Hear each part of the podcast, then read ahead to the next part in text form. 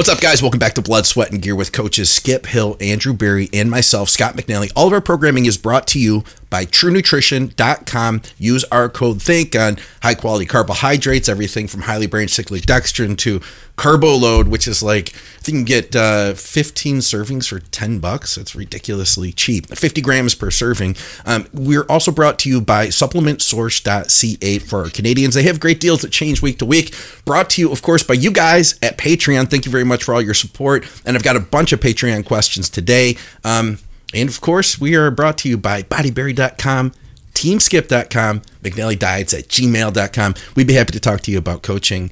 Um, so I don't even know where this question is. I'm just going to basically paraphrase it. We had a guy who said, Is there any place for insulin in men's physique division? And I'm going to translate that a little bit to be, you know, do you have to be a super heavyweight, 300 pound bodybuilder uh, eating a thousand grams of carbs carbs to to make benefit of insulin, or is is there uh, some some type of a middle ground where you're you know you, you you don't you aren't that far, but you could still get benefit from it? I thought this would be a great topic. I know we get a lot of people that ask this. 15 years ago, probably not. But the muscularity of that division is you know has obviously grown and progressed over the years. So it's a no-brainer, of course. Take all the insulin you want to take, and then add carbs on top. But is there is there benefit? You know, because it used to be thought the thought was like, well, if you're not eating a thousand grams of carbs, you don't need insulin.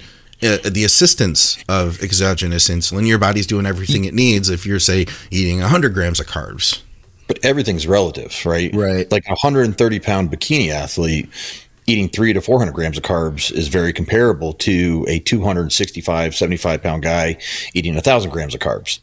And where I'm going with this is that why does it matter what division you're in? If you're using it for a specific purpose, you know, but regardless, you know, of, of the body weight, the, the amount of calories coming in, et cetera, I don't think there's a differentiation as to like, oh, only super heavyweight male bodybuilders or top IFBB pros should be using insulin because the physiology is the same. It's not like insulin does something magic to a large male that it wouldn't do to a smaller male or to a smaller female in that respect. And I say that because I use insulin with almost every division, whether it's men's physique, uh, bikini, even. You know, some people I, have used, and I'm sure Skip has too. I've used insulin with Gen Pop women who are 140 pounds that are they have no hopes of ever getting on stage, but we're using it for a specific purpose. Maybe we're using it on a very high carb day. Maybe we're using it to bypass some of the sensitivity issues because we want to keep on feeding them at a particular time. Mm-hmm. So th- there's a lot of reasons why, but it's not like this this one drug is specific to a certain demographic. W- would you guys agree or disagree? Yeah, I don't disagree with that at all. I mean, the, the first statement that you made was, I think, the most important one. It it's relative. It's the division doesn't matter whether it's uh, someone who is just starting out in men's physique or doesn't have necessarily an advanced level of muscularity versus you know someone who's starting out in bodybuilding and has the same situation um, I don't. The only difference I think between you and I uh, with the insulin statement with Gen Pop is, I don't tend to work with as many. When it comes to Gen Pop, I'm like ninety percent guys.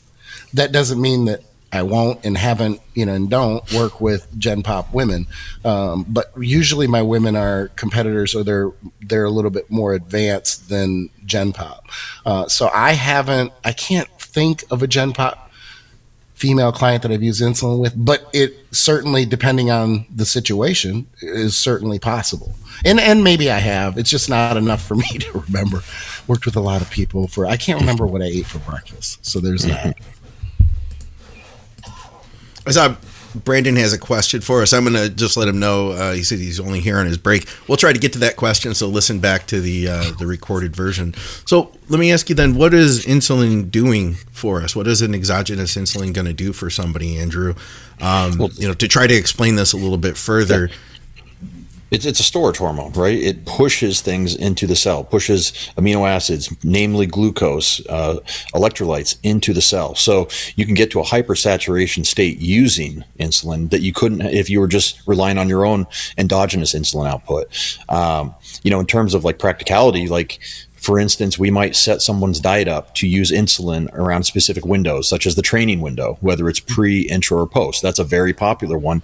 In fact, it's rare that I get a guy that's coming to me now that's that's a competitor that hasn't done done some sort of insulin protocol, whether it's pre, intra, or post, right? And, and people can argue and debate on like you know what is the more efficient or what is the most beneficial.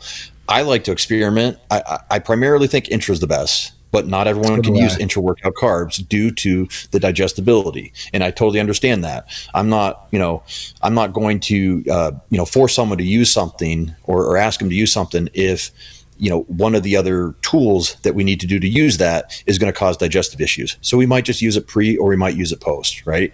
Um, you might want to use it to help counteract the effects of using exogenous growth hormone, right?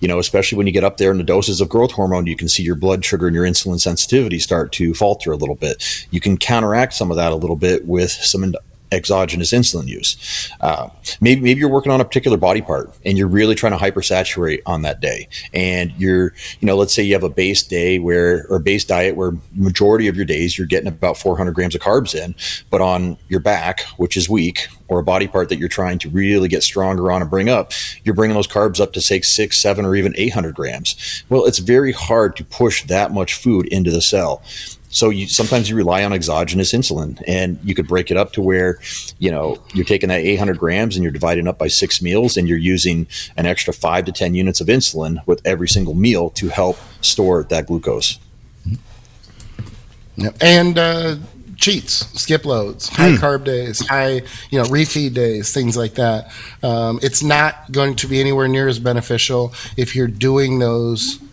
cheats refeeds high carb days and your blood sugar levels are running high. So uh, throw growth hormone on top of that, and and there's you know it, it exacerbates the issue. So insulin is huge for that. Um, you know, and I think too people tend to think that well, I don't know how much of a rabbit hole we want to go down with this, but when you're using insulin pre-work and I'm I'm a huge fan. I for I don't want to say for years, but back in the day i used it post workout and i didn't like it as much. That doesn't mean that it's not effective it wasn't effective for me. I think a lot of people got fat um, oh, fatter yeah. using it post workout and when i switched to pre-workout it was to me for me it was a game changer. And you know, i'm the first to admit that i have mediocre if not slightly below mediocre uh, genetics. And genetics is not just about structure; it's also about the assimilation of nutrients, your digestive, uh, your your GI, what you can assimilate, utilize, absorb, and all that sort of stuff. It all plays, it all falls under that genetic umbrella. So it made a it made a big big difference for me, and I think too people tend to think that the insulin pre workout is storing more carbohydrate so that you have access to more or only store more carbohydrate is glycogen so that you have more energy for that workout. But it's also on the back end of that where what you're using is being replaced right away too, so that you're kind of ahead of the game when you come out of training. And if you're using insulin pre workout, it's important to note that you're still going to have that insulin impact when you're done training for the post workout. So, as an example, I'm not as big on pre and post because I think that the pre tends to kind of linger into the post anyway. And this all comes down to monitoring blood sugar levels as well. You may be that person that needs pre and post, but in my experience, I've seen that the pre, because it lingers, tends to either eliminate the need for a post workout dose or significantly decrease it.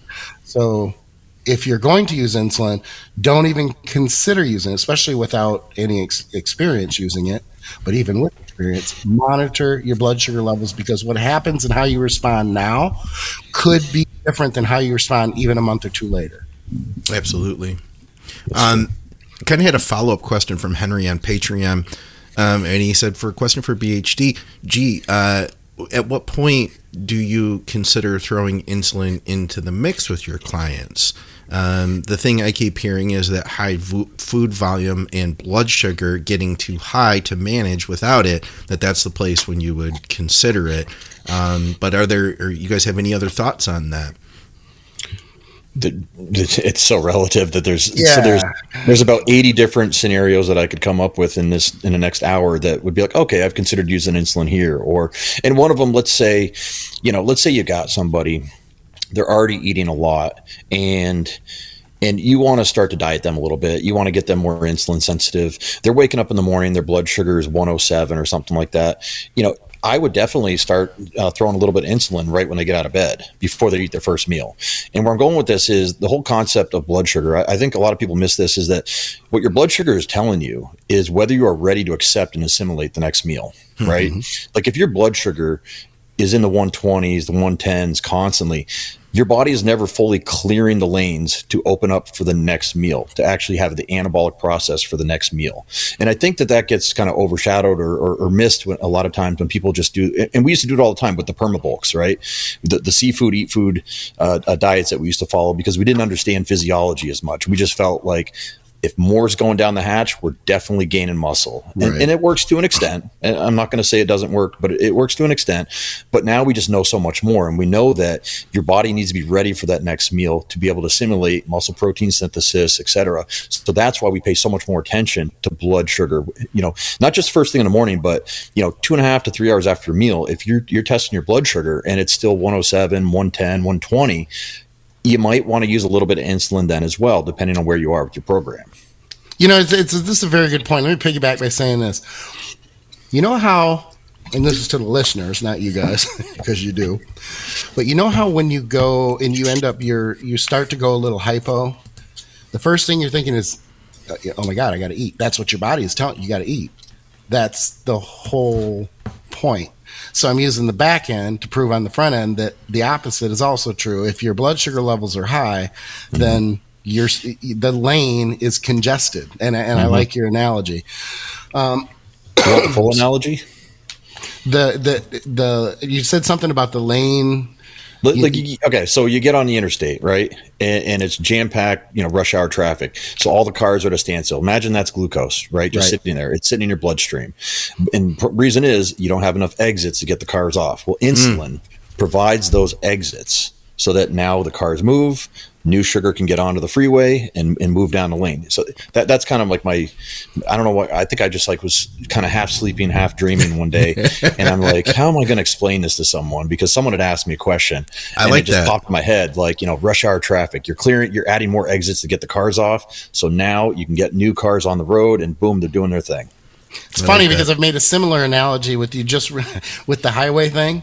You mm-hmm. just robbed a bank Seriously, this is good. I think it's good because it's it's a parallel to what you're saying. It's just a slightly mm-hmm. different version. So we have these parallels. You just robbed a bank, and you, as quickly as possible, want to get that money to your house before you end up getting caught and your ass go to jail right along with the money. The jail mm. is the fat. It's it's stored because it's you know insulin's a storage hormone. It's really going to store it in one or two places: fat, mm-hmm. muscle tissue. I like that one too. Sorry. So it's a good one. You want to get it home and you want to get it home as efficiently as possible. And you know what? If you want to keep robbing banks and you want to keep you want to keep building your stash, you're gonna want it at home. And that's where you want it is in the muscle tissue. Absolutely. Very good. Yeah. I like that. um, all right. I'm gonna take this one from Brandon. He might still be with us. He was watching on his break from work. He said, um, it says, uh, working outside during these cold winter days, I've noticed that I stay a lot colder now that I've lost a lot of fat and gained a decent amount of muscle. Seems I stay colder than skinny guys or fat guys at work. Uh, do you think there's a connection between muscularity and ability to hold body heat? There's a lot Can of I factors. ask a question to, to, the, not just to Brandon, but to anybody who's who's thinking about this, mulling this over? Do you do you want to sleep with a fat chick who's kind of sticky and sweaty? Because they run a little hotter and it goes the same way for guys too obviously. Uh, or do you want to you know sleep with somebody who's lean and maybe not as sticky? I, that's the whole concept of you know, you're carrying more body fat the leaner we get don't we all run a little bit cold? I mean, really, you have the the um, variables of like when you just eat. and that typically, you know, your metabolism, your temperature comes up. I, you guys have eaten before and started sweating, right? Or even yeah. eaten, and then you're like, oh, I'm going to drink this water a half hour later, and just from the water. So that's another impact too, or another um, more proof the impact that hydration and fluid intake has on metabolism as well, and of course on digestion. But I mean, there are times where it can, especially if your diet you're deep into a cup, you, you I'll have sweat rolling off me if I had a couple high carb meals, and then and especially as long as my water intake is high, it'll it'll be rolling off me. And that's mm-hmm. whether it's I don't want to say if it's cold because he's working out in the cold, and I'm not relating to the cold here is 60 degrees. Uh, you know, for, so that's a little different. But I have been in those climates in Colorado uh, and in Wisconsin where that is the case. But it's it's a what body fat plays into it, um, food intake, uh, things like the drugs uh, play into that too.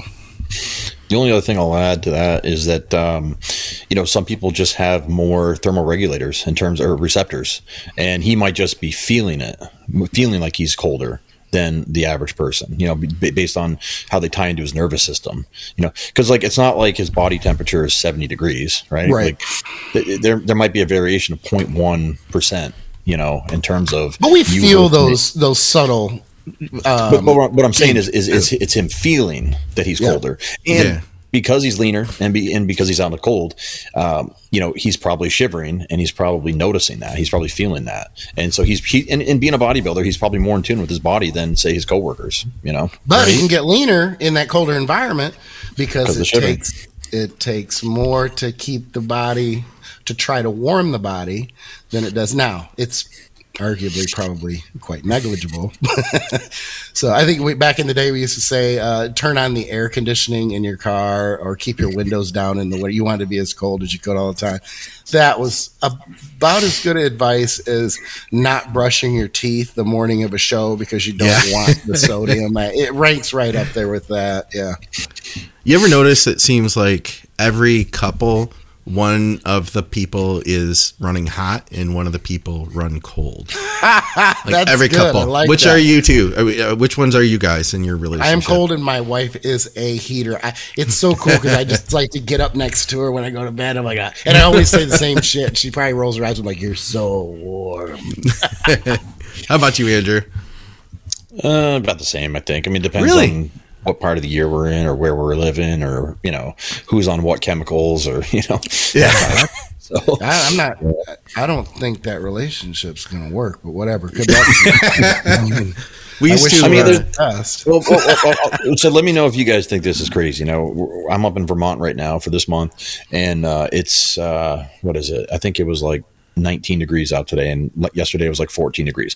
We leave our bedroom window open all night. Yes Oh, yeah, okay. we do too. Yeah. We do too. Some people we haven't crazy. The, we haven't the last few days because it was literally like three.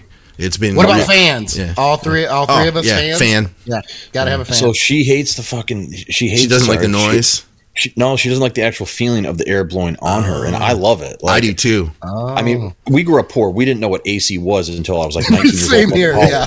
Right. So. I think I told you before the white trash AC. Yes. You know, you cover your body in aloe vera. That's and then desperation. You fan blasting on you, and you are freezing within five minutes. That That's was invented. That was invented out of desperation, right there. oh yeah, like definitely. And and you know what? It's effective, and it's a lot cheaper than AC. I'm the hot one in our relationship. Well, she's the hot one, but I mean, temperature wise, uh, I'm the hot you look one. Pretty good though, buddy. You look yeah, thank pretty you. good yeah. right now. She uh, oh. she's getting used to the cold temperatures though. It's getting to the point where sometimes I'm like, wow, it's getting a little cold in here. Do you mind if I turn this up? Like, we would, would you be overly hot? And she's like, nah, it's okay. So I don't, I don't know what shifting. Canada though, isn't it way colder up there? Yeah, but that's what I would think too. Vancouver, so like Vancouver doesn't get as cold as Michigan. Okay, yeah. No.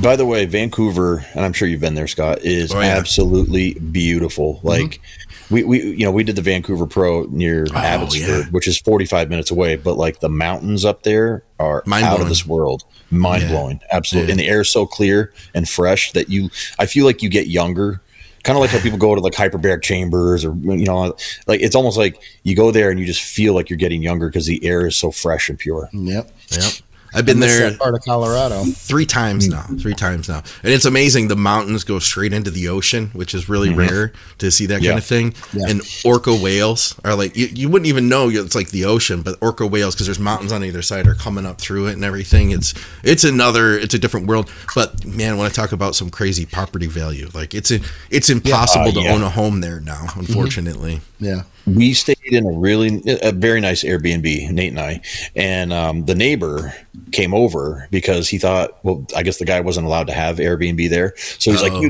"What are you doing here?" Blah blah blah. And- actually, he was actually asking us if we were inviting strippers over, but that's a different story. Because he, I think he, he wasn't upset that we were Airbnbers. He was upset that if we were having strippers over, we didn't just magically give him an invite for some reason. Yeah, But uh, exactly. literally. Anyway. he- okay, we got to hear that part too. But go ahead. it was a two bedroom condo. It was nice, but it was like it wasn't like you know one of these Miami high rises or something like that. Yeah. And the guy said it was a nine hundred thousand dollar condo, and it was just a tiny little suburb. It wasn't Yeah. like in Vancouver. This is a tiny little suburb, forty five to fifty minutes outside of the city. And I was just blown away because those property values in Vermont would be like 350 400 Right, right. So real quick, how this the stripper thing? We got to know. So I guess the previous Airbnb guys did have strippers and ladies of the night over, and the guy did get an invite for some reason because he was all into those muscle cars and he had he was revving his engines and stuff and, and working on them outside.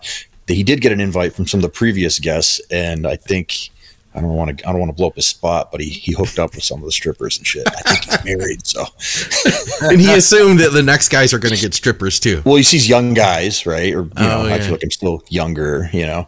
And um, and Nate, you know, was fucking jacked out of his mind, veins popping everywhere, and Yeah. and so you know, he's like, "Oh, you guys up having some girls over? You guys having a, having a time?" And we're like. No man, like he's dead. He's we're getting ready for bodybuilding show. You know, we just barely made it here. We're, we got the show tomorrow. We're trying to get his shit food, you know, his food together, his tan, all that good stuff. Yeah. And then he cracked into stories telling us about how people typically come to that area to get girls. No kidding. Oh, okay. Because I would think that he didn't know anything about bodybuilding because our biggest fans are, well, males. yeah, other dudes. Yeah. He actually did Women don't give a pro shit. Bodybuilder, and he was like, "Oh, I can call so and so. He can come over too." Like this guy was all about inviting people to this Airbnb that we were staying at. Yeah. it, was kind of a funny, weird situation, but yeah, no. Okay, real quick. No I've strippers. asked everybody on the shows, all, all the shows. that loud.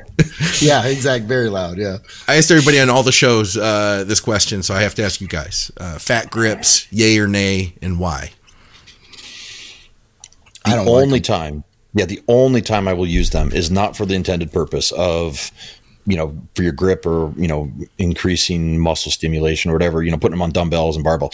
I will sometimes use them on, um, like say, like a hammer machine or like some type of machine that doesn't that is a really really thin handle that seems to dig into my. Um, into my palm here and just cause pain while I'm pressing it. I'll do it to make just a little bit more surface area to spread out that force uh, across my palm. So really, I'm not using it for the intended purpose. I'm really just using it to make it not hurt my hand. Yeah. I went back to sponges um, two weeks ago. Oh, we, you We're did it. talking about it on the podcast, so I ordered some sponges and cut them in half. And it's, I, I just laugh at myself in the gym. I'm like, why have I not done this sooner? It's better for pressing for the same reason that you're talking about. When you get your dumbbells to go heavier and the the dumbbell bar is not thick enough, you can mm-hmm. catch a kind of like a pressure point or a not a pressure Yeah. point, like a nerve point. It is a pressure point. It is. Yeah. Okay. And it, and it ends up it, throughout the whole set. It's right there on the front of your brain. And the sp- with the sponges, the only negative with the sponges is once you set your grip, you can't change it because it's literally Oh. glued to the bar. But it's So- just so awesome. And here's where I'll, one other thing that it comes in handy for is, you know how people for some reason pull against the machine for hammer strength presses and pulls and it moves the grip Yes, It- yes. or, or it gets the grip gets torn and if something if grips are uneven i won't use them it's just Yeah. something that i i will it, it'll be on my brain the entire set and i'll be wondering if i you know, what small little difference there is from left to right the sponge You're so also takes care of that and evens everything out it, it is it's just something that i can't get it out of my brain i know logically that it's not impacting anything yeah, yeah. but or if one hammer lever i'm going to do this is just has a little bit of play in it Nope. They either both better have play or they shouldn't if you maintain your equipment well anyway, because it's an easy fix. But I, little things like that will sit on my brain yeah. and bother me so much that it's distracting and I won't use it. When you say sponges, are you talking about just regular sponges from the grocery? Literally, or, or? no, like like the spon- car wash sponge. Basically. We talked about that skip on it's just yep. bodybuilding reacts. So oh, so Andrew right. didn't wasn't privy to that. Yeah, tell tell in case anybody else didn't. Uh, really, yeah. what you know the they're the hourglass uh, sponges, and they're the cheap ones. You can't get the like the detail ones or anything. You just get the cheap ones, and then I cut them in half because they're too long.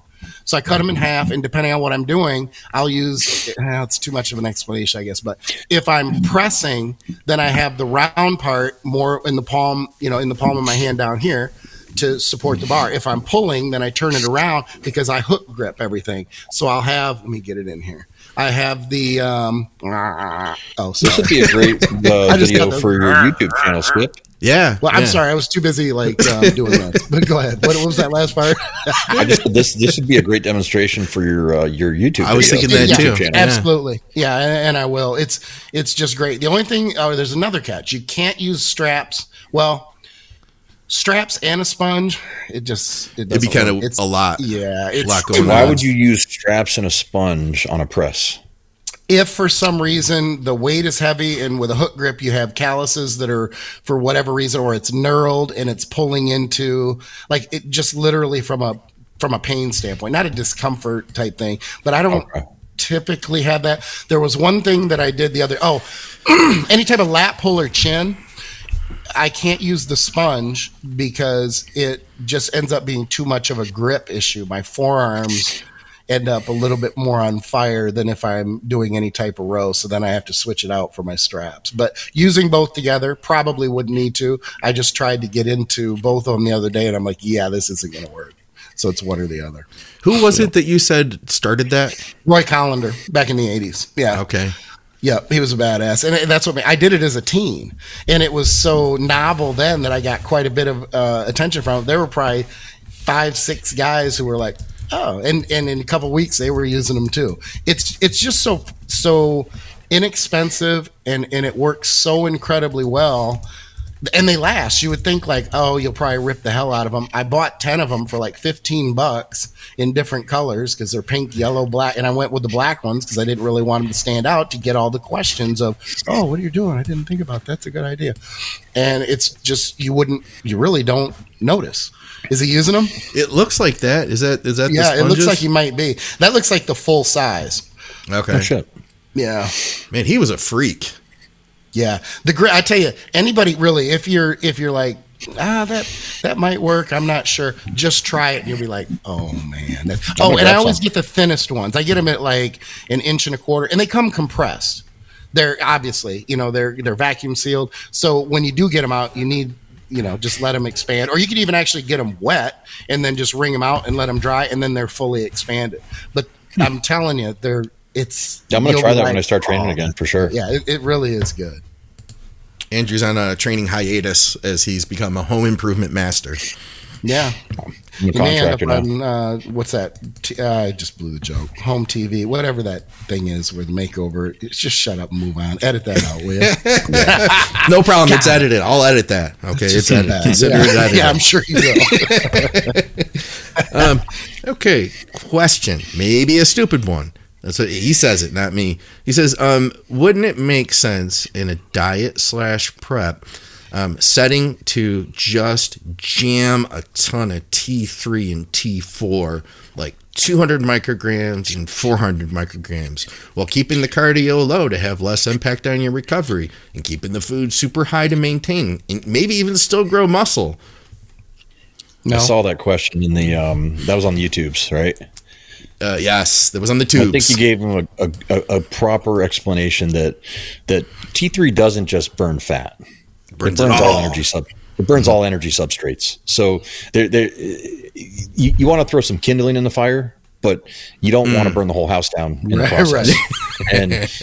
if, probably, you know, there's some people that need, you know, I, and I'm not saying in a bodybuilding sense, I'm saying from a prescription medical sense, probably do need 200 mics of T3, um, you know, to survive or to, to, to, have some level of normalcy. I haven't seen it in any of the uh, clients that I've worked with, but um, yeah, you, you can absolutely burn through your muscle tissue faster than you burn through body fat if you're if you get your T3 too high. Yeah. And I would even say if you're going to go do that and uh, within a couple weeks tops.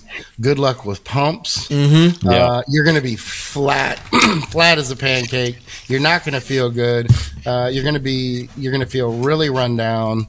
Uh, I and this isn't to you know catch you on the dosing, Andrew. I've never heard of 200 micrograms of T3. That's that's why I said I. That's why yeah. I've said I've never seen that in any of the clients who were working with a doctor and prescribed yeah. that. Yeah. Well, I think I did see one research paper, but so, but I've never personally seen somebody. Yeah, right.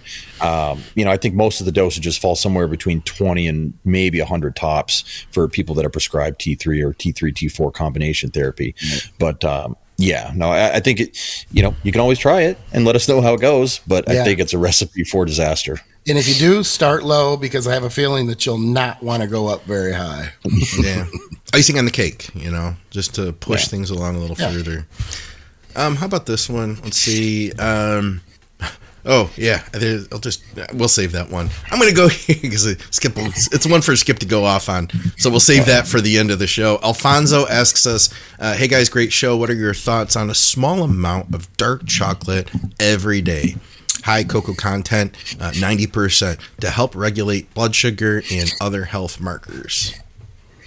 Just tell us you want to eat chocolate and eat the piece of chocolate, dude. you, don't, you, don't, need to have a health reason for it. I mean, like realistically, what is one one square of ninety percent cocoa chocolate going to do to someone's diet? You know, right. especially if, okay, they're pulling a little bit of rice out of the previous meal or they're pulling whatever else out. I, there's absolutely no problem with it. I, I, actually, it's funny he asked this question because there's a lot of women that like chocolate. And mm-hmm. it's kind of one of the little things I do quite often with women where they just need something sweet at the end mm. of the mm. day. And it, it, if it's a little piece of chocolate, this is Gen Pop people. If yeah. it's a little piece of chocolate versus going to the freezer and having a pint of ice cream or oh, starting yeah. something that just that just doesn't ever end, I'm all for. Hey, you made it through the, your all five meals. Have your little piece of chocolate. Enjoy sure. it. You know that there's health benefits to go with it. Awesome. Yeah. Let's go like so far as to say this, or I'll say this and see if you guys agree. If you don't want the calories and you don't want to tempt your sweet tooth, uh, there are other GDAs that will help with blood sugar. Um, oh yes, that, that it sounds really have, dark, Skip. Like you're like have chocolate in them. it sounds really dark. You're like, come on over here in the locker room. Yeah. you know, I've got something in my fanny pack for you. for you. Yeah, yeah. But I mean, realistically, how much do you think a square of chocolate is ruining or breaking someone's diet? No, no, but there is the argument that does that open the floodgates to hunger? Of, oh, oh here's, a, here's a little nibble, I and see. a nibble turns into another square, and then you've eaten three okay. chocolate bars. Yeah.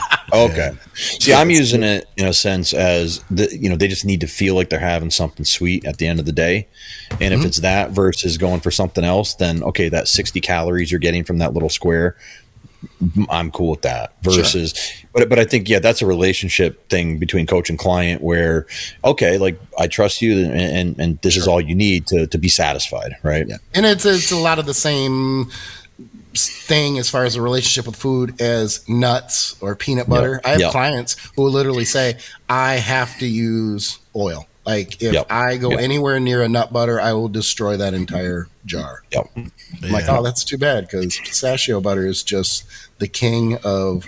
That's like dessert. Mm-hmm. that's dessert in the middle of the off season. Yeah, exactly. Exactly. Pistachio ice cream, man, I love that pistachio gelato. Yeah. Hey, what's up, guys? I have a lot of people who reach out to me on a regular basis who are trying to more effectively reach their goals. One of the biggest mistakes I see people make is that they're not getting enough protein. And there's only so much chicken breast we can eat through the day, but we can easily add a high quality protein supplement to boost those numbers up. True Nutrition has just about every protein powder you can think of, from high quality whey isolate. If you don't tolerate lactose, then you could use their beef isolate, or you could use their pea protein isolate if you don't eat animal products. They literally have everything you could think of of. I've believed in them for like a decade before they advertised with us. And they they never went out of their way to say like, "Hey, we want to promote our stuff through you." I literally asked them because it's a company that I believe in. And at the end of the day, I want to see you guys reach your goals as effectively as possible. So if you use our code THINK at True Nutrition, you'll get some savings, you'll help to support our programming, and you'll get some high quality products to more effectively reach your goals faster. All right, I'm going to be real careful with this one. He says, uh, and I'm going to use his exact words because he said supplement friend. He says, any advice when you lose your supplement friend unexpectedly, and then you have to go cold turkey off supplements for 15 weeks in the meantime. By the way, good man, thank you for helping us stay, uh, you know, in the algorithm here. This is great. Uh, said 15 weeks in the meantime. Um, I don't use any research chems as PCT, as someone told me they're all garbage and not safe. So since I have been in between friends, I have been training 100% natty off the stuff completely cold turkey. In 15 weeks, I've only lost five to seven pounds and still have most of my condition. Um, I don't have the same roundness or pop. Food has also been uh, uh, has also been as high as I can keep it. Body fat getting higher, but not a concern. Uh, 210 pound guy looking to still push my body weight up. Any advice would be appreciated. Andrew, you have to take the first one because I was distracted by uh, something here. Sorry, I didn't catch just, the very first part of it. So go ahead. Just because I'm just to make it clear, he lost his he says supplement it, friend. Okay. Does that mean the person that provides for him, or yes? Does that mean his actual supplements? I, yeah, the person who provides them, he no longer has supplements. So he's so unable to get one, more dude. supplements. Yeah, so that's what he's. a million. Every everyone's a supplement friend get, get better friends, it's, bro. It's just like coaching, friends. right? Everyone's a, a, coach today. There's every single. I mean, well, I'm not going to go down that rabbit hole, but I mean, there's a million and one ways to find. You know, if you have a coach, coaches usually have a lot of good contacts, and even if you reach out to coaches who are not your coach, you know, they might give you an. I mean, I can't tell you how many times a month someone asks me for quality sources. And they're not i have no financial relationship with either party. I just say hey i've known this this guy to be good and this guy to be good. Here's his contact info.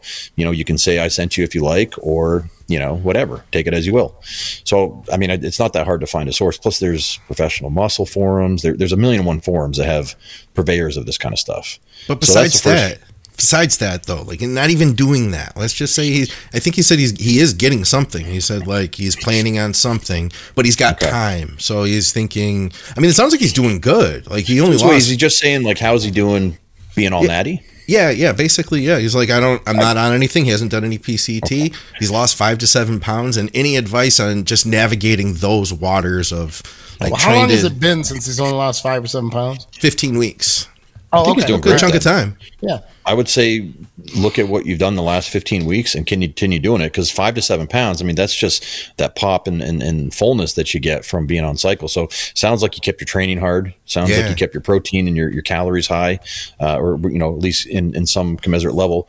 And it seems like you're doing a great job. I, I without knowing more specifics or seeing pictures of point A to point B, B being off the, off the supplements for 15 weeks, you know, it sounds like you're doing a great job, honestly.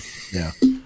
Yeah, I don't think I have anything to add. Again, it comes down to recovery. People think that when they're either coming off cycle, going to TRT, you know, they're going to lose all their gains, or if they come off cycle and they go to nothing. Um, as Andrew said, there's a lot of variables, but it comes down to recovery. You can still progress. You're just you shouldn't be progressing like you were while you were on cycle. But there there's a initial regression because you're obviously not going to hold, you know, 100% of the size and 100% of the strength. But how you make that transition off cycle and maximizing your recovery is just huge. It's a huge psychological component. Uh, a lot of people when they come off, you know, gear, they lose that they're almost in this mindset of, well, you know, I'm not as motivated now. The diet isn't as tight. Mm-hmm. The training, they don't want to back off on the training because I was just doing this same amount of work and these same weights, you know, six weeks ago. And they fight to keep those weights and fight to keep the intensity and they don't want to make those changes. Those are the guys that are going to come off a cycle hurting. And when I say hurting, they're going to potentially lose more of their progress than the guy who's willing to make those changes to adjust to the recovery not being as good. Let me add one more thing too. I because it sounds like he's trained pretty much the same way all the way through eight all the way pretty much the same all the way through let me give a little personal anecdote just from the last month i haven't been to a gym in at least four or five at least four to five weeks okay the only variable that really changed was me not going to the gym my diet has been almost exactly the same uh, the, so the only thing i haven't done is trained the, the gear's been exactly the same, basically TRT with a little extra.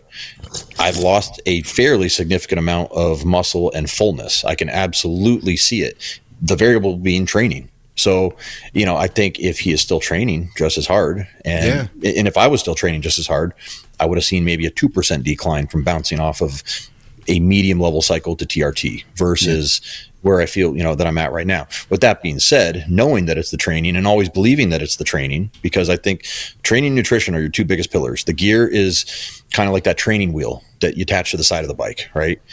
I th- once I add the training variable back in, I fully expect to volumize and put on a good 10, 12 pounds again, and also see an increase in my appetite all over again to be able to eat more and then layer in some PEDs down the road and see an even more synergistic effect, you know, two to three months down the road. Mm-hmm. I mean, I bet he's going to take off when he does if he's maintaining yeah. everything so well. You know, yeah, oh, yeah, five to five to seven from going cold turkey without doing cruising. That's awesome. Yeah, I wonder what his test levels are now. Like, is he gonna is he gonna continue to cycle on and off, or I mean, it sounds like he must because like this is you know he, he doesn't know what to do when he comes off. I guess, and I mean maybe I wonder if he just does PCT normally or if he's a cruise guy. I wonder what his test levels would be right now. It wouldn't hurt to get that checked out. Mm-hmm. Yeah. Absolutely. Yeah, absolutely. Bachi is like perfectly fine, you know? You know what's funny is um, I had a buddy, he's a natural guy. Maybe, maybe use like a little pro hormones and stuff. This is 10 years ago. Natural guy, otherwise. And he dieted his butt off. I'm talking like zero carb days for weeks on end. Uh, you know, he, one of our friends, you know, we had a wedding in, in, Cape Cod and he was like freaking out about having a free meal, a piece of, of, of wedding cake, you know? Yeah. We tested his testosterone and it was like 42. Yeah, okay. yeah. Now, but now he still looked very anabolic though. I wondered you know? if you were going to go if that was what would happen. Yeah. My yeah, my point is that we put so much stock into testosterone as like yep. this one variable, but I don't know if it makes if it is as important. It, it's important to grow. Don't get me wrong. It's absolutely yeah. important to grow, but to maintain what you currently have, as long as you are still training hard and eating the right amount of protein, yep. you can absolutely maintain a physique. Yeah, and, and, it comes down to as as we all know the protein synthesis and, and, nitrogen retention and everything else. So there will be some loss. But I I wondered if you're going to go down that road because it took yeah. me back to when I was in Denver and I was battling with those blood issues and I came completely off working with the endocrinologist downtown Denver and my test levels got down to like one I want to say one in the 140s. Mm-hmm.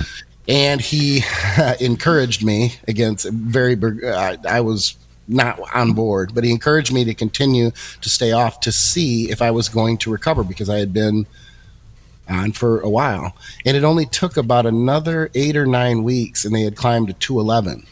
And of course, that's still in the toilet, but I was shocked at that time mm. how my training was still mm-hmm. pretty good.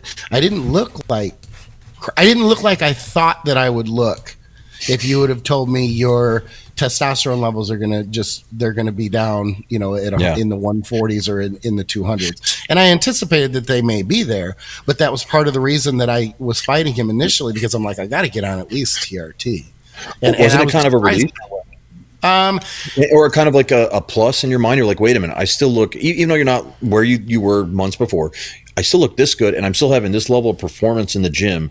Now seeing that my testosterone is in the 120s. Like, right okay. Like, you yeah. know what I mean? It was. You know, it's funny because I've said this time and time again to my clients, hear me say this, my friends.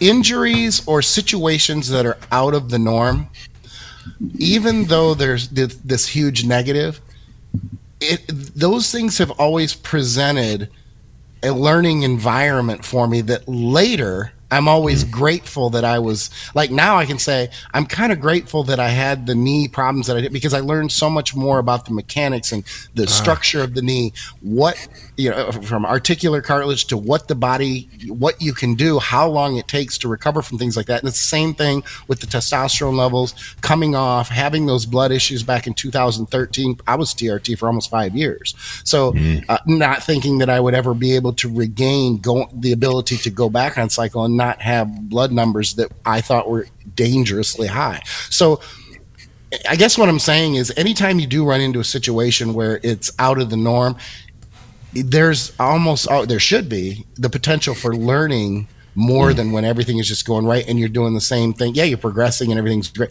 but you're doing the same thing you always do. So what are you really learning? Yeah. yeah. yeah. Um. Oh, you know, one more thing too. Yeah, it, I feel like in this case, I've, I've seen other guys, natural guys, who might and got their test level checked. Like we've worked together for a period of time, and then you find out they're like 360 or something like that. Mm-hmm. And they've been making progress all along. And mm-hmm. I, I think that this is a good testament for everybody listening. That hey, you know, because we we pull the gas back once we're once we're off. You know, you guys would start missing the gym and all that. So I hope they pick something up from that. Well, I do think Skip hit a good point when he did say, like, when people go off of their blast cycles, they stop eating their six meals exactly. They stop mm, yeah. putting that same mindset into the train. I think that's why people regress more than anything. It's not because. Agree.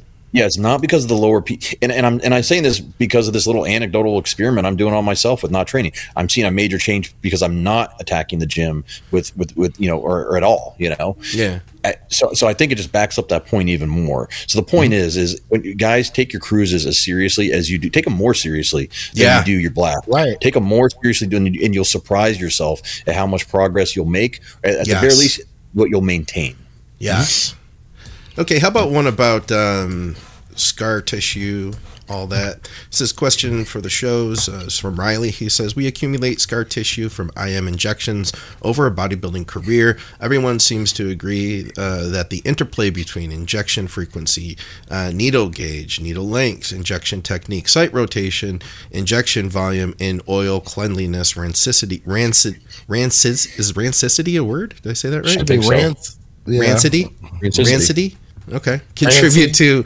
Uh, oh, I have a word for you too, Skip. Oh, that's right. I saw. I heard an interesting word I want to share with you. Uh, contribute the most to the development of the scar tissue. But what's the best way to mitigate its development before it becomes an issue?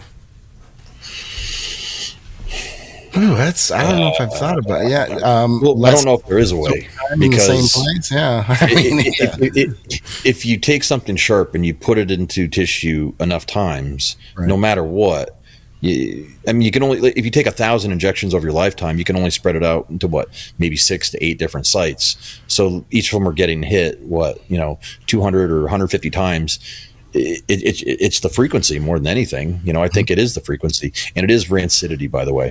Rancidity. Um, All right. It is rancidity, but no, I I don't know if there's there's not like a there's not like a a way to say okay, you need to inject just like this, and you're not going to cause scar tissue. Right. right. I mean, and, and I don't even think that there's a way that you could say, okay, if I only inject my shoulders and my lats for this blast, and then I only do my glutes and heaven forbid my quads the next blast, it's going to give enough time to heal that there isn't scar tissue in my shoulders and my lats so that I can go back to them next time and have them be fresh tissue as if nothing ever happened again. You know? Yeah. I mean, you're causing micro trauma that adds up over time. The the same way is the same. What's that thing where the, the Chinese torture, like the water drop, like bouncing oh, yeah, on your head? Chinese head? water torture. Yeah. Chinese. So it, it, it's a matter of frequency. You're caught after you know a million drops. There's a dent in your head because of all that friction.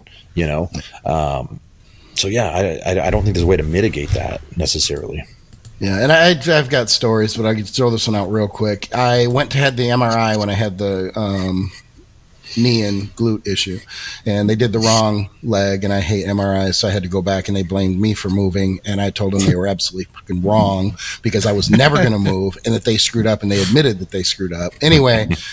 they did both legs and they said well that's it, it, it looks at least prematurely you know i can't read this but it, it looks like you have two tumors Ooh. on the upper outside of each quad and I just rolled my eyes because I thought about for a second. As soon as you hear tumor, you're like, what? And I rolled my eyes. I'm like, you can't be serious. That's you're trying to diagnose. That's scar tissue from injections because I used to hit my quads literally 90% of the time in my early days because they were easy. I know a lot of people hate them. I love them. They're right in front of my face, and I probably only done 10 glute shots my entire life because I can't see where I'm putting it. I don't like to do that. There are big nerves back there. So I ended up with such scar tissue that a one inch the only reason I stopped doing quad uh, injections at that time was because the plunger would no longer plunge. Yeah. So then I had to go inch and a half, which is very old school. Because remember, back in the day, you didn't do anything that wasn't inch and a half because then it wouldn't work because it wasn't deep enough. And now we know, Yep. oh, that's not exactly the case. But anyway, once I got below that scar tissue, plunge just fine. So I built up even more scar tissue. But I got to the point where I can't put it out there because it's it's either it's scar tissue, but I don't think it's solid. I think it's encapsulated because if I get too, I'll still sometimes put in my quads. I'll feel for the lump, and then I'll hit, uh, you know, outside of what I think is outside of the lump, and then there is literally like black blood that comes out when I'm. I'm like, that's really dark. I think I was a little too close. Let me There's, ask uh, you guys this. Oh, go ahead, Scott.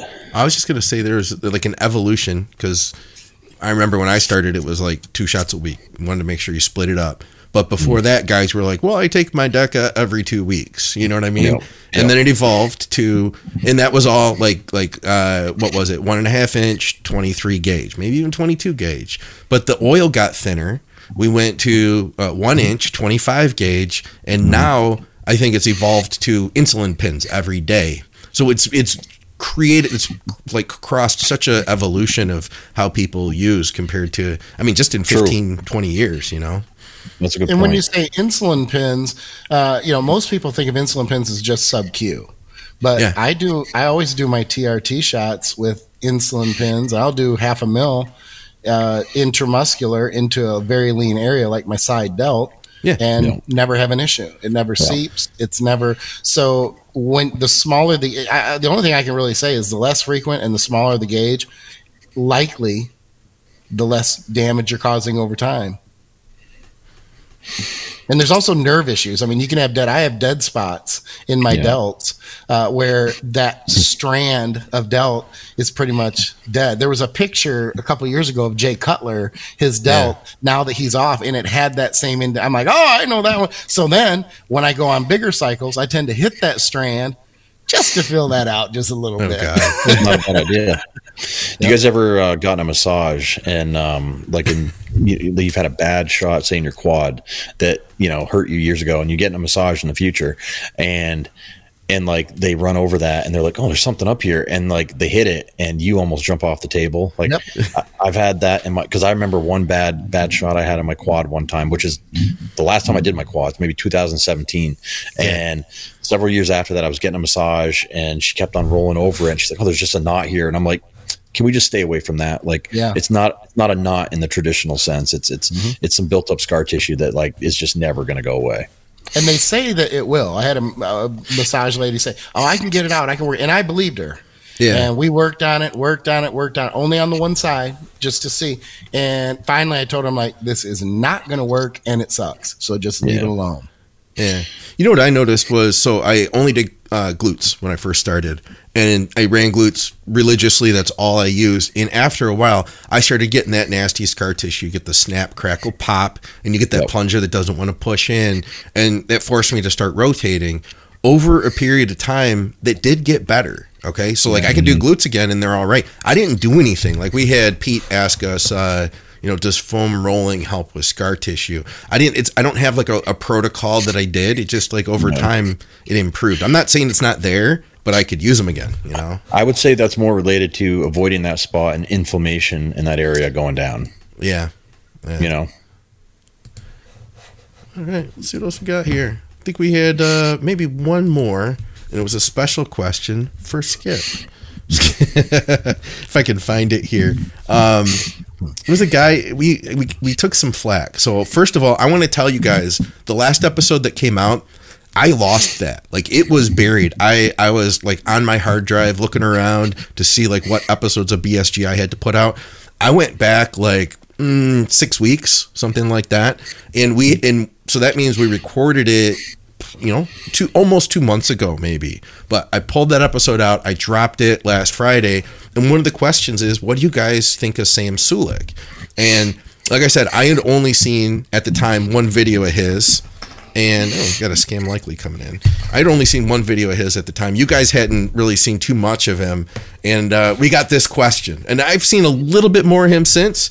Still not enough to be an authority. And we did get a lot of people to share their thoughts. But this guy said, I love how you guys pretend like you don't know his name. He is the biggest fitness influencer on the face of the earth. And you guys pretend like you don't know his name. It's absolutely hilarious. I love, I love the way you you read that. that. Yeah. and That's how I would read read it it. That's the voice it. I heard. You know what I mean? That's how I would read it too. Yeah, absolutely. Yeah. Sorry, dude. Sorry, dude. yeah. What do I respond to that? I think I did already. Yeah, you you said something about his mom. I think you were. Like, well, of course, I said something about his mom. He had 1986 in his name, so Skip you was like Andrew. Skip was like it, it was said 1986, whatever ZZZ or something 86. He was like, "Hey, if you were born 86, tell your mom hi if she's hot because I'm old enough to be your dad." It's just such a silly statement to make, though. It's you know, I think the other part of the response was, you know, we're we're grown men. Uh, we have other things to do than to follow a young twenty something on uh, social media. But I also said too, I I don't know if I said it in the podcast or if I've said it in comments, but I don't have a problem with the guy. I I, I, I don't Yeah. know much about him, but everything I've seen, he seems pretty unassuming. He doesn't strike me as someone who's terribly arrogant. He's just kind of doing his thing, and and he, it happened to catch traction, and people paid attention. I understand why they would. Like he's just eating like bowls of cereal and Chick Fil A, and and and he's growing. I'll, I'll be honest. If I was twenty, or, or however old he is, you know, because I'm pretending I don't know. um, but it, and I could get away with that, and I could have that kind of size. I probably would do the same thing, and I'd probably ride it as long as I could. I got nothing against the guy. If people want to listen to him, they can listen to. I think the only thing I said was, if, and I'm paraphrasing, but if he if he were to do things more efficiently and get more locked in, he probably would make more progress than he is. But that's not to take away from his progress. The the guy has No. a the kid has a great physique. He seems to be enjoying the process and the attention that comes with it, and kind of taking it in stride. He doesn't seem like an arrogant prick.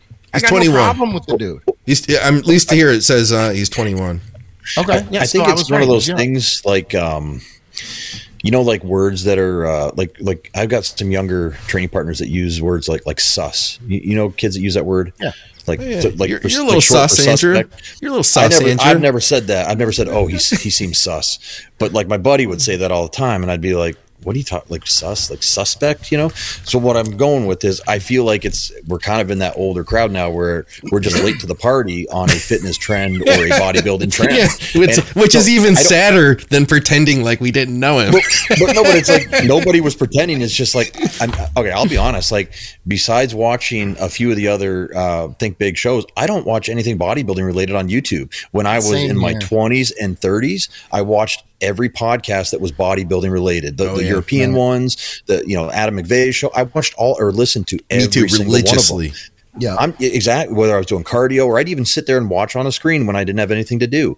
I'm kind of at that point in my life where I always have something to do. And if I do put something on, it's going to be something that uh, I guess I could say I've evolved. I like to listen to history stuff. I listen to history podcasts. I listen to books on tape. And it's not to say that like, oh, I'm like so intelligent. It's just my interests have changed over time. Sure. And I feel Yeah. like we can all probably say that our interests have changed over time and that we're just not in that demographic where we would immediately associate, oh, I want to watch all that kid's videos. Well, because listen- guess what? We've done all the stuff he's done. We've done, we didn't have Chick fil A back then, but we've done the Burger Kings and, and bulk up mm-hmm. diets. We've done the friggin' eat a box of cereal after you get done training. It's great. It's fun. We just can't get away with that anymore. right. Listen though, too, Yeah. Andrew. I think that there's part of this. It's not just that your interest has changed. It's that as a coach, this is your full time thing, right? Bodybuilding, Yeah. And you you become kind of careful with what you're putting in your your head because we we have seen it Yeah. all. You know, like at that point, we're old enough to say like, oh, we've seen it all, and there's still new stuff out there. So when I say we've seen it all, we've just seen a lot of stuff, and there's it, you you guys see it yourselves too. Like if you've been watching content for a year, if you've been watching our channel for a year, these things get repetitive, and we say things you heard us say before. Well, imagine doing that for 20 years. You know, so mm-hmm. there's that that that element of it, but then also too, it's like when I spend all like literally I'm either doing this with you guys, I'm editing this stuff after we're done, or I'm working with my clients. Like I sit at my desk like literally all day some days, and if I'm going to watch something, I want to unplug and not think about bodybuilding because I think about it all the freaking time. You know? Yeah. No question. And I've said the same thing with raising. I, I raised four kids. Like I didn't have time to sit back and do it. just lounge around and, and look through YouTube. I'm not knocking it, but again, I'm just I do, piggybacking but off what you guys said. stuff. Now I'm going to take a shot here, okay? And it is well deserved. And I'm going to use Steve and I'm going to use Pete as an example, but they're not the only ones. Uh, the guy who responded, who said that you know we're pretending, Comments. they they're responding in the comments.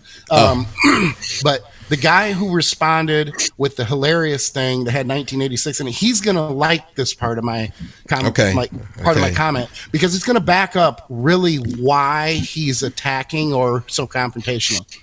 I want to know why our, I say our, my demographic, the older demographic, has such an issue with the Sam Suleks.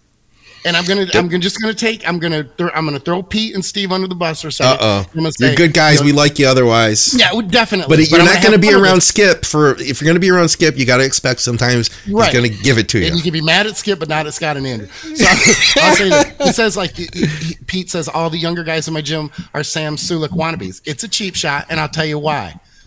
They're they're young kids. Of course, they're going to look to someone like Sam and be like, "Oh my God, I want to be like him." I'm admitting that at, at my age, that if I were that age, I would probably look to him too because he's relatable, and I can see, oh my gosh, maybe he's doing something different than the old guys on BSG because he's so big and so young. I don't knock that, but that's why the older demographic, for some reason, tends to, and maybe I've been guilty of this too in the past. We go after this younger generation. We're almost kind of condescending, like, well, I don't know why they'd be. The guy's jack, more jack than I am. He's more jack than Steve and Pete, probably too. And I said me first, just to make it fair. Pete And says he's older than Skip. We tend to resent as a society. We tend to resent people who have the things or can do the things that we can't do. So we take little cheap shots at them. I've been guilty of it. yeah. So I'm saying that is probably why that kid, 1986, was defensive and confrontational because Sam gets attacked by people who aren't as big as him, Hold on, he's older than him, he's and it's older than my wife actually. So he's not that young. that 86. Yeah, if he's 86, he's older than my wife. So that 86. Well, I graduated in 88, so I guess what I'm saying wait, is let- I let me did back it up. the math, but Let me back it up and what, kind of defend Steve and Pete, though. I think what they're hitting on is not the Sam Sulek being himself and doing his thing, and not necessarily the kids emulating someone who is making a lot of progress. I think they're emulating the guys that are kind of taking up space in the gym, using the the Sam Sulek persona, I guess, dressing like him, doing some of his similar things, but not necessarily training hard. And maybe they can chime in if, it, it- like, I think they want the part of Sam Sulek that looks cool, but not the stuff that goes the, behind the scenes of him actually training hard, eating all the food he's so eating. you're saying that they're kind of going after the the the wannabes kid yes. versus actually because because because Okay. four years ago it was the Bumstead wannabes. Everyone came Yeah. in with the Bumstead haircut. And all and I'm and I say everyone. I'm talking about. It's actually embarrassing to see a 35 year old plus man come in with a uh, Chris Bumstead haircut. But you and I can understand why the kids were doing it because he was the cool, fresh thing. They'd be wearing the same clothing that he was branded by. Uh, think about all the. Um, you, you can't go to a commercial gym now and not see 20 uh, uh, sharks or wolves. Uh, um, what's the wolf one? I don't know. Wolfpack. No, no. The Wolfpack bags. Darc Sport. Dark Oh. sport.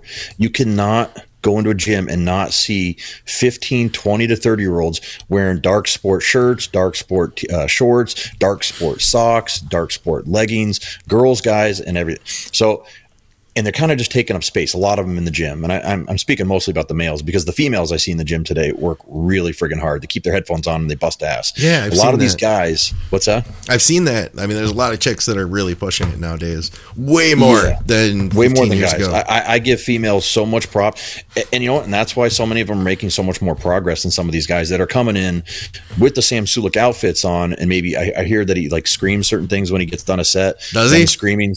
I, I, I saw a video or I saw I I saw a comment on somewhere that actually on one of our videos, someone I think it was on the episode we did on uh, Sam, and someone said drops the weight and then he screams something and i can't remember what the catchphrase is but and they were in shock. They're like dude you're like 100 pounds less than he is. What are you doing? You know? Yeah, yeah. so, so i get all sides of this i guess you know? It, it, and it's us being older and just not being as connected to the younger what's in in that 20 to 30 year old population i guess or funny. just not caring and not wanting to be. well not caring yeah i mean I, I don't care that i don't know him you know I think Pete. I think Pete's it's what I taking. wish him the best. Boat neck, baggy I think pants. Pete's taking a shot at himself now. He says, "I wore a lot of boat necks and baggy pants and a I fanny still, pack." I'm wearing a boat neck right now. I'm with you right now. I'm with you. This is what what um, this is a T Michael, bro. I've got one more question for you, Skip. Um, so on the last, uh, uh, it's just bodybuilding.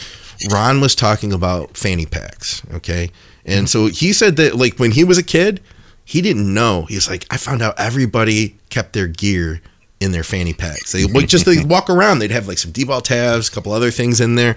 Did did you ever carry gear around in a fanny pack? No, he hung out with better friends than I did. Apparently, I I've never heard of that, and, and Well, it's the one thing that I never got. For some reason, the fanny pack thing never. Now, when I go out and I do my walks, I do wear a fanny pack because I don't have anywhere to put my my phone and my keys. So I do have one uh, that my daughter got me for Christmas.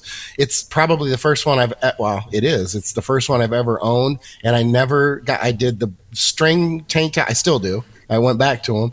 Uh, the boat necks. Uh, I can't, I can't go back to crazy wear pants, but I did buy some GASP baggy pants and that I'm Did you? actually quite happy with. I love them. They're great. And that's pretty close. It's not the wild patterns. But the other thing I didn't do is I did not do Otomix. I've never once once owned one pair of Otomix. I couldn't bring myself to do I there's just something about they rank up there with Crocs to me. oh, i've had like six pairs get out of here I bust Have you my really? kids all the time. I'm like, Oh, yeah. I'm not. You're not going with me when we're in Wisconsin. You're not even going with me to the gas station. I'm like, you're not going with me. Like we're only going to the gas station. I'm like, I don't give a shit. You're not going with me. No. I wish I recorded it. I had my Crocs when I was in uh, the UK, and I, I I was staying at Dave's house, and I came down the down the steps one you know in the morning and get ready to have some morning tea, and he's standing there, big Dave, little tiny teacup in his hand, and he goes, "No." Get out of my house! no, I wish I had the camera running for that one. Wait, wait, what do you guys think about the hey dudes Hey, dudes, what's that? They're big. They're popular. I my I wife don't got me a pair, and I'm like, give them to my son-in-law. Oh, really? I feel I like just- I started wearing them before they became cool because I found them on some website years ago, and I'm like, I fucking hate bending over to tie my shoes. I Yeah, and they're absolutely that's- very comfortable. There's no question. yes, yep. I'm, yep. remember, guys, I'm I'm I'm Okay, a shoe guy. yeah, yeah, More yeah. women's shoes, but I am very particular for about shoes. I just went on a bender last couple days. My wife isn't here; she's going to be pissed. Uh, not pissed because I buy her shoes, her shoes, her work heels and stuff like that. But I buy them because she won't spend the money.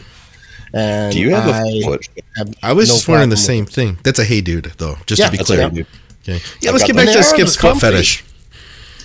No, uh, no, you know I don't. I, I'm not. I notice It's okay. women's shoes though. Uh, I just I, I- like I somebody will walk into the post office. Somebody like, oh shit.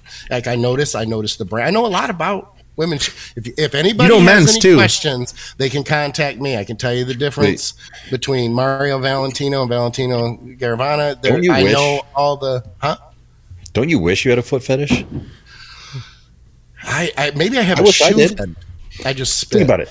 You There we literally go to a beach or the swimming pool, and Yeah. you got your. It's not like asking a chick to take you know take a top off or you like It's just they're feet, already their there. feet everywhere. That's Yeah. your thing, Yeah. And it's Yeah, right there in Lord front of you. knows you're looking at them. But it always gets weird, man. You hear those stories. There's like a guy who's like randomly taking pictures of feet in the mall, and Yeah. gets- you know what I mean. Well, There's that guy. Weird. Yeah. I've got friends it's that the have foot fetishes. OnlyFans thing, right? No, They have- it's been they have no. foot- oh, they- yeah, I- there are. They are. I think I'm. I think Yeah, there, no, are. there are, there are. Oh yeah, I'm right. sure. Yeah. But I'm sure just if it- saying, wouldn't that be the easiest fetish to have? Oh, and yeah. the most No, yeah, convenient. it'd be the have? easiest one to sell too. Like on the end of making the content, you know what I mean? You just hey, You here's my can't lose your job for that. I don't think. Right? Yeah, you don't have your face attached to it. Plus, if you're a chick, you're and your, and your husband's into that, you're always getting manicures once or pedicures once a week, and he's paying for them. Yeah, He's always you buying go. you nice shoes. He's always buying you nice sandals. So that's I where I was get a going with that. mani and a Skip. petty every two weeks with my wife too, though. You guys don't, do you? I've never Uh, gotten I a did, like, a manicure month or a pedicure in my life. Like never once. No shit. Every two Never. weeks, like clockwork. I want to go. Yeah. Like I want to go get a pedicure with Victoria, like to do it as a couples thing. But That's we- good. Yeah. Your feet feel like a million bucks afterwards. Yeah. Yeah, maybe we'll go do that soon. Yeah. And you got to understand too down here. Well, Andrew knows now too. If I'm not in the gym, I'm wearing sand, you know, flip flops. I say I always call them sandals, but I wear flip flops. And you know, you can't put any Michigan, Wisconsin feet in Florida. busted up. in Florida flip flops. That don't that don't look good. And what's Right. funny is anybody who looks at me like a guy who might be like, look at me as Scott's like, why would you? Their feet always look like shit. So it's like whatever. and the guys don't notice, but women notice. Women notice if guys' feet look good and their hands and their fingernails. So Here's my fear: if I were to have like the calluses removed from my feet, I feel like I would not have that protection or something. Nah. You know what I mean? No, it's if, if your feet feel like a million bucks. Oh, I just feel really bad for the people that have to do it on me because I've dropped so many weights on my big toes. Oh. that like the uh. nail is like permanently black and misshapen, and You got to tip really like, well. They're always, oh, I always do, but they're always. You can tell they're making jokes because they're, you know, they're, they speak different languages and they're talking back and forth, like, you know. Yeah, look you're at this like, one's toes. and they're talking in of myself. Vietnamese and then they giggle. Yeah, and That's you're what I like, I, wish I knew Vietnamese right now because I don't know And what then they, but then they look up at you and like smile, like to make sure that you don't know Vietnamese, you know. Yeah. But, you know. Yeah, I'd say every two weeks. Yeah, I mean, every two weeks we go, but every second time we go, the lady who do, and she's awesome. But I have the same lady, and every time she puts lotion on my hands or on my on my feet, she'll comment, and it's not consistent, but she'll be like, "You're so strong," and smiling. That's why you go. It's, it's I got cute. I got one more thing for Skip. So um, I was listening to the radio the other day, and there was some organization is trying to bring back certain words for 2024. There was like a little host of words that they they listed, and this is one of them. And I was like instantly, I was like, "Ooh, I gotta look that up, and I gotta bring it to Skip on BSG because you're a word guy." Um, Curglaff. Let me see if Say I'm saying that right. Hold on, I'm gonna actually. I brought it up on a thing. Let's play it. Curglaff. Curglaff. Curglaff. C U R G L A F F. Curglaff. Have you heard of that one? I I've never heard of that. No, so it means I'm the, embarrassed. I don't know. the the shock felt. It says the shock felt in bathing, but it, uh, better the shock felt in bathing when one first plunges into cold water. Where did you come across that word? Like, was it? In I just told you. What? I was listening to a radio show, and they were Oh. talking about this oh. organization wants to bring back uh, these different words, and this was one of them. And they want to make that Curglaff. They want to bring that into the popular vocabulary again. Okay, well, they could because it would. It's not a word that would be used, and no one would still know what it. I mean, it's not a. It's not. It wouldn't be a common.